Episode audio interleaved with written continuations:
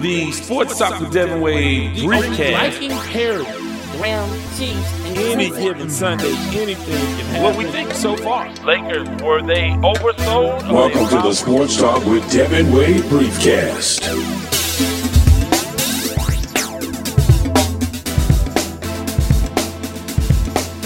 Welcome, welcome, welcome to another Sports Talk with Devin Wade briefcast. It's a stripped down version of a full fledged Sports Talk with Devin Wade podcast. On those podcasts, we have a lot of bells and whistles and multiple guests sometimes and, and features, Sports E, the Lamont Award, our resident DJ. We have a lot of stuff on full fledged episodes. So if you haven't had a chance to check that out, please go back and listen to past episodes. On the briefcast, we usually bring you either one guest or one topic of conversation in a more efficient way. So I can really get there when I don't have a lot of time to produce the entire episode. Uh, I can come to you guys with my take on something that is a hot topic. And there's not a topic hotter than Deion Sanders leaving Jackson State going to Colorado. And there are a lot of folks who have no idea what they're talking about, spewing opinions. You have people jumping on sides. It's, it's that kind of topic that if you don't know anything about anything, you have an opinion. You can jump in with a take. It can be framed in a way that you understand the subject matter and you have your opinion and your opinion is right. And, and I get that because there are topics that are like that. And, and this one is like that because you do have people who don't know anything about HBCUs, who don't know anything about the SWAC. On the outside looking in, they say, well, hey, he came I'd never heard of the SWAC before. I never watched a black football, college football game. I saw him on Good Morning America and on 60 Minutes, and that never happened before. And, and you should be grateful for that. And that can be true. But on the other hand, there are people who attended HBCUs. There have been people who who know what that experience is and know the challenges that come with that and know the challenges of the financial aspects of being at a HBCU and being in the SWAC. And they love their alma mater. They love the culture. They are there for for the their entire lives and their children and their children's children will all be a part of that culture if they had their wish. So those are the two sort of competing uh, segments who have opinions. But even within the HBCU community, there's a lot of disagreement and dispute. I've never really had a subject that involved something like this where people that I know that I would think that we would sort of see things similarly, we have differing opinions on this. And, and so that's why I wanted to comment on this because it is interesting. And I do think that I am uniquely positioned to have comments on this. So for the folks who listen to me on KTSU or listen to me on TSU uh, football games, you already know this. But for those who have never come into contact with me or this uh, podcast or any of this these things, uh, I wanted to tell you a little bit about my background and why I feel like I can comment a, with a little bit more insight than a lot of folks. So I have done Texas Southern football for 30 seasons, 30, 31 seasons, either as a sideline reporter or a uh, color commentator or a play by play guy. And currently, I do play by play, but I've done it all for 30 consecutive seasons. So I, I've been there every year.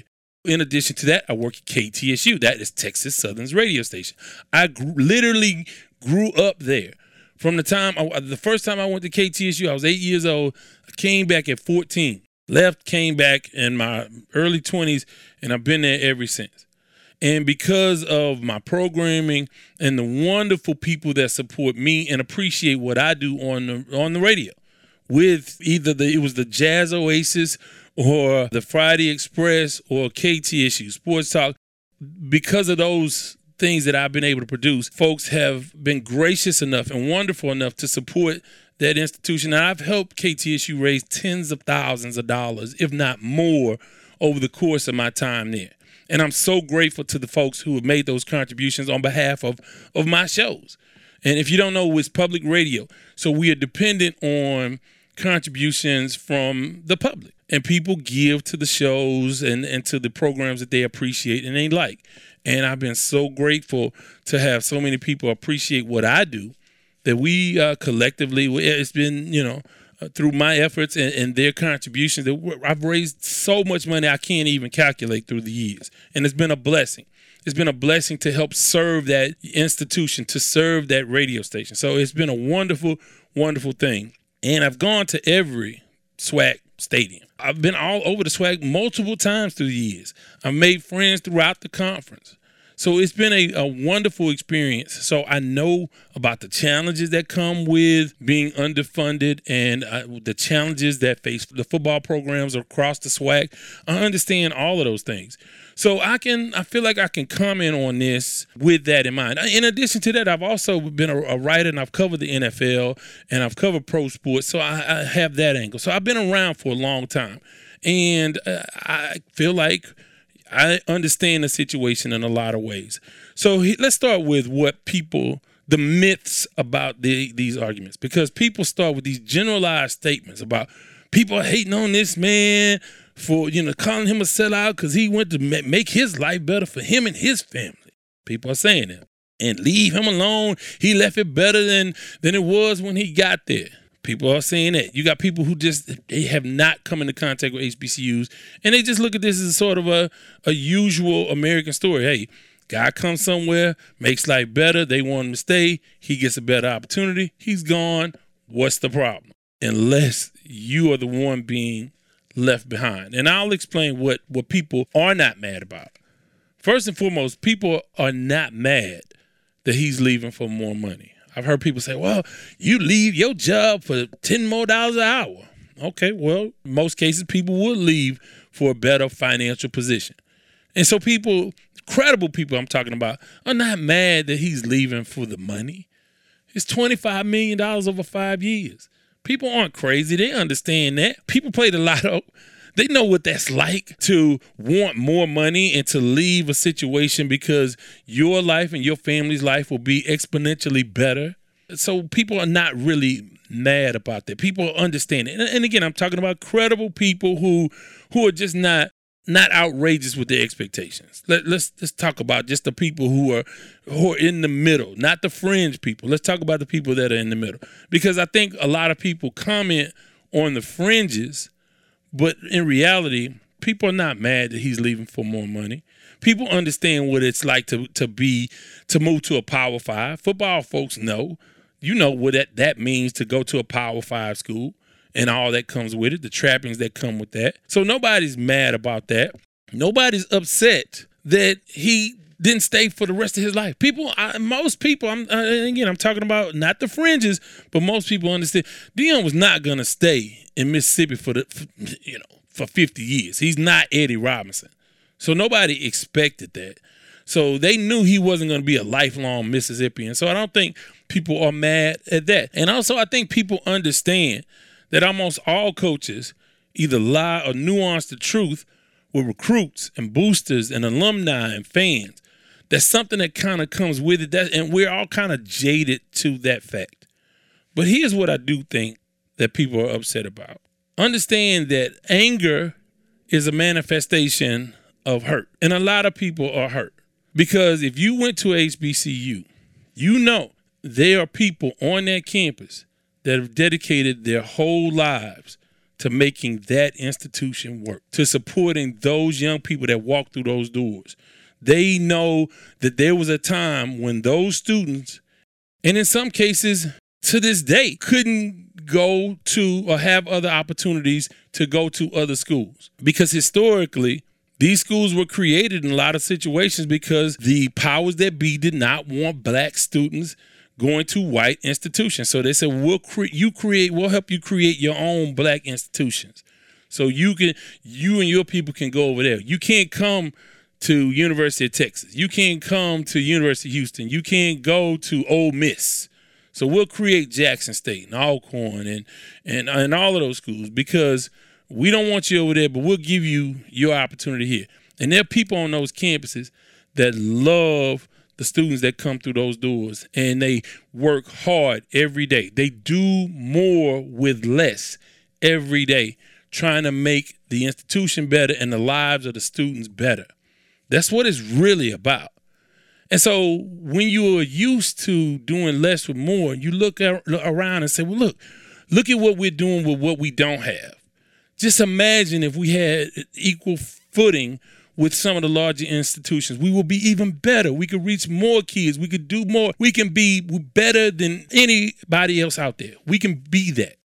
And then along comes Deion Sanders, a guy who has done it all in sports. You talk about a phenomenal athlete in football and baseball, and uh, just a phenomenal personality. A guy who, since he came on the scene with his Jheri curl and gold chains, has not left the American conscience. You know, he's been around, especially in the sports world, since he was at Florida State. And he tells you, he said, I've been everywhere. I mean, and I'm paraphrasing, been everywhere, done everything. Why can't we do it here? We're just as good. Let's make these resources happen. Let's let's bring in these people. Let me tap into some stuff. Let me make some things happen because this is what we deserve and this is what we can do. And I remember he had the whole situation with Nick Saban where Saban said, "Well, Jackson State got a kid that, you know, essentially they had to pay for. Deion's response was, We as a people don't have to pay our people to play with our people. End quote. This is what he said. So he tapped into that, you know, the, the pride, the black pride thing, the, the thing that, wow, we can be this. We are this. We're special. He sold the culture to Travis Hunter and a bunch of other student athletes. And, and let's not forget this. He came on the wave of the Black Lives Matter movement, where people were seeking to invest in in blackness in America. George Floyd had happened. There were rallies. People were trying to reform law enforcement. People were saying we need to fund our own. You had a lot of kids looking around saying, you know what? Look at what they did to George Floyd. Maybe I don't want to go over there. Maybe I want to be with, with my own. Maybe I want to experience what it's like, the nurturing environment of an HBCU. Deion kind of rode that wave and you come in with that, and then you you on top of that, you put the God sent me here. You play the, and I'm not saying he's playing, and I'm not saying he's lying. I'm saying, but you went with that. Hey, God called me to do this. Now, when you say God called you to do something, people say, well, you're not doing this for money or, or worldly reasons. You're doing this because God tapped you on the shoulder. And in his words, what God called him and he answered the phone collect. That's what he said. And you have to understand, he's doing this in Mississippi. At churches all over the place. It's the Bible Belt. That resonates with people. So when you put the religious component in it, and then you also put the the black pride component in, people they want to believe so bad because they want better for their institutions and for their students and their student athletes. They want to believe that. And when you tap into that and then you yank the rug out from under them by leaving, there's a hurt there. Because in reality, there's no, uh, there's not another Deion out there. Because another thing they keep saying, oh, he gave y'all the blueprint, bro. he's one of one. Clarence McKinney can't call American Airlines and say, you know what, man, we sure would like to work out a deal where you guys give us a plane so we could charter flights to Florida or to Alabama or to Arkansas.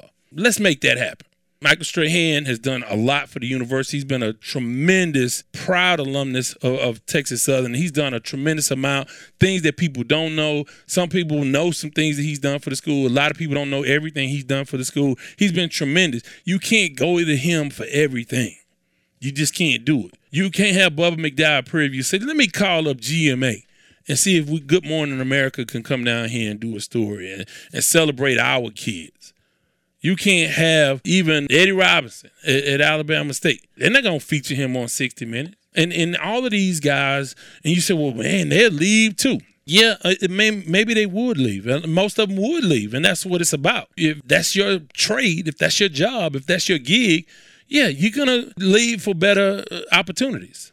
But what most of them don't do is come in and tap into the very it's it's the thing that you can manipulate people with we see it in all sorts of relationships where one person knows exactly how to manipulate the emotions of another person.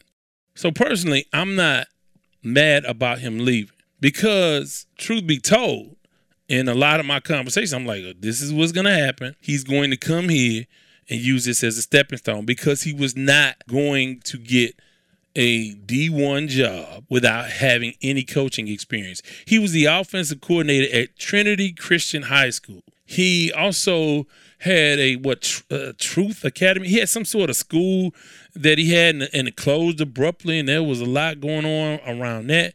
But other than that, He didn't coach on a college level in any position. He hadn't coached in the pros. And so what Jackson State allowed him to do was skip the line. And he did. You know, and I think it was mutually beneficial. That program had fallen off. That was a sleeping giant and Jackson State, for those who know, no. Jackson State has been a prominent, powerful uh, institution and, and, and presence in the SWAC for many, many years. Four Hall of Famers. They sell out. It was sell. Well, they, they weren't selling out as much, but they've sold out arenas and they've had support for forever. I, I tell the story. I went in the '90s. I, I want to say the late '90s, mid to late '90s, to a game with Jackson State and Southern in Memorial Stadium. It was 50 plus thousand in that building. I'd never seen anything like it. It was beautiful. So that was at Jackson State. So Jackson State has been a sleeping giant, but they had fallen on tough times, and they took a chance that I thought I, think that paid off for them. They said, "Well, look, let's swing for the fences. Let's bring this in. It, it can't hurt. It can only help." And Ashley Robinson brought him in, and it went well. It benefited the university and the school and the conference. I mean, look, I'll tell you, I give him all the credit in the world. Texas Southern sold out PNC Stadium for the first time. Now we've had games we had 40 plus thousand, close to 50,000 back in the day for Prairie View, Texas Southern. I don't know what those numbers were, but they were high, high numbers. But we never sold out PNC since we've been there. And because he was coming on the same night as game six of the World Series, which was 300 yards away, we sold out. That was because of him. So I, I'm tremendously appreciative of what he's done. But what he did was he was playing chess, saying, Look, I want to both ensure that myself and my son end up in a Power Five. And he did that. And along the way, he really did help the university. So I do think that he was tremendously instrumental in a lot of ways. But let's, Mother Teresa, he's not. Okay. I mean, he had some self serving things involved. I just hope, because you know, and I know, cameras are going to go away. You're not gonna get the big cameras. You're not gonna get all the buzz. I don't think uh, ESPN is coming back for game day on any of these campuses. But there are people who've dedicated their entire lives to this, and they're not going away.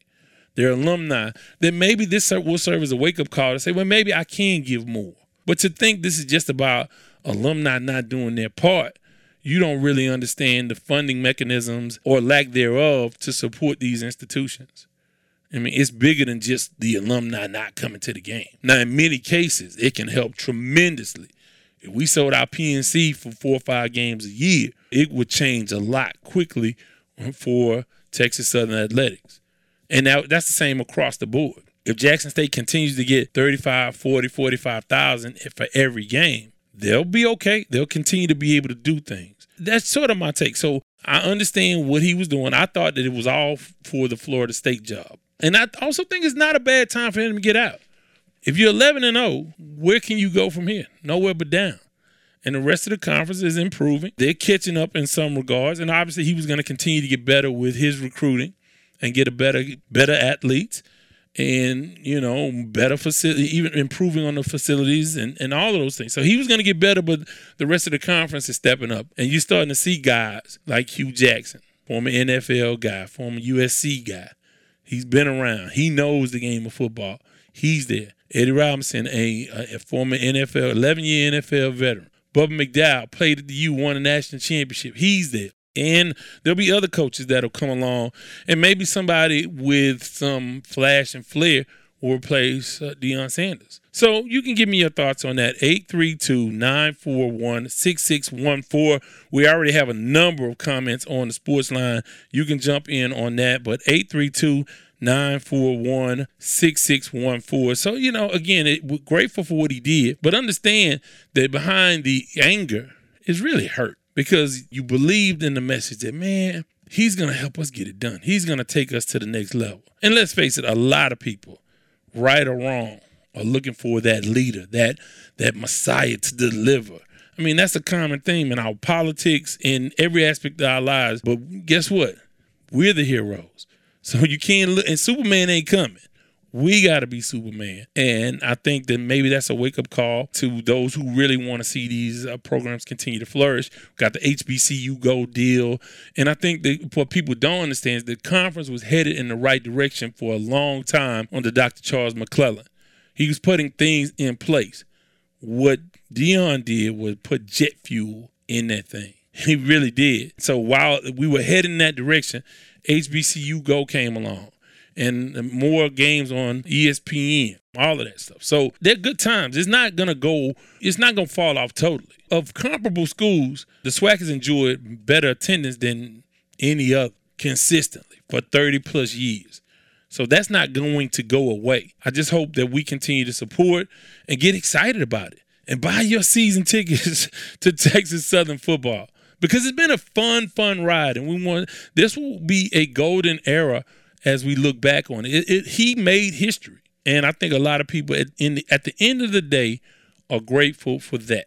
But there are people who are saying, "I told you so," because I was saying a lot of that privately. I didn't want to say anything publicly to seem like um, I didn't want to rain on the parade of all those who were super excited about the acquisition. I thought, I mean, I was really more than pleasantly surprised at his commitment and what he did. He did the work. I give him credit. He did the work and he did raise money for the school. He did show them, hey, these are areas you got to clean up. Because we all know that are areas that can be cleaned up. He showed folks. It was mutually beneficial. And at the end of the day, I understand the anger because the anger is, is about the hurt and the wanting so bad to have enough to compete on equal ground. That's how most African Americans want, really. You just want a fair shot. That's what we work for equality. That's what we want. And when you got somebody like Deion who can make things happen, saying we gonna make it happen, all of a sudden it's like, yeah, this is what we've been waiting for. Unfortunately, it wasn't. So that'll do it for this briefcast. But before I let go, before before I let go, hey, want to remind you guys, give us a call on the sports line 832-941-6614. Join the Sports Talk with Devin Wade group page on Facebook and like the fan page. In addition to that, you can follow me on Twitter at Wade's Word. You can go back and listen to any past episodes on all podcast platforms. And if you can't remember any of that, please remember these four things. Number one, I don't do no favors after six o'clock in the evening. Two, I ain't got no money. Three, I'm not harboring any fugitives from justice. And four, bye. This has been the Sports Talk with Devin Wade podcast. Remember, you can follow him on Twitter at Wade's Word. Thank you for listening.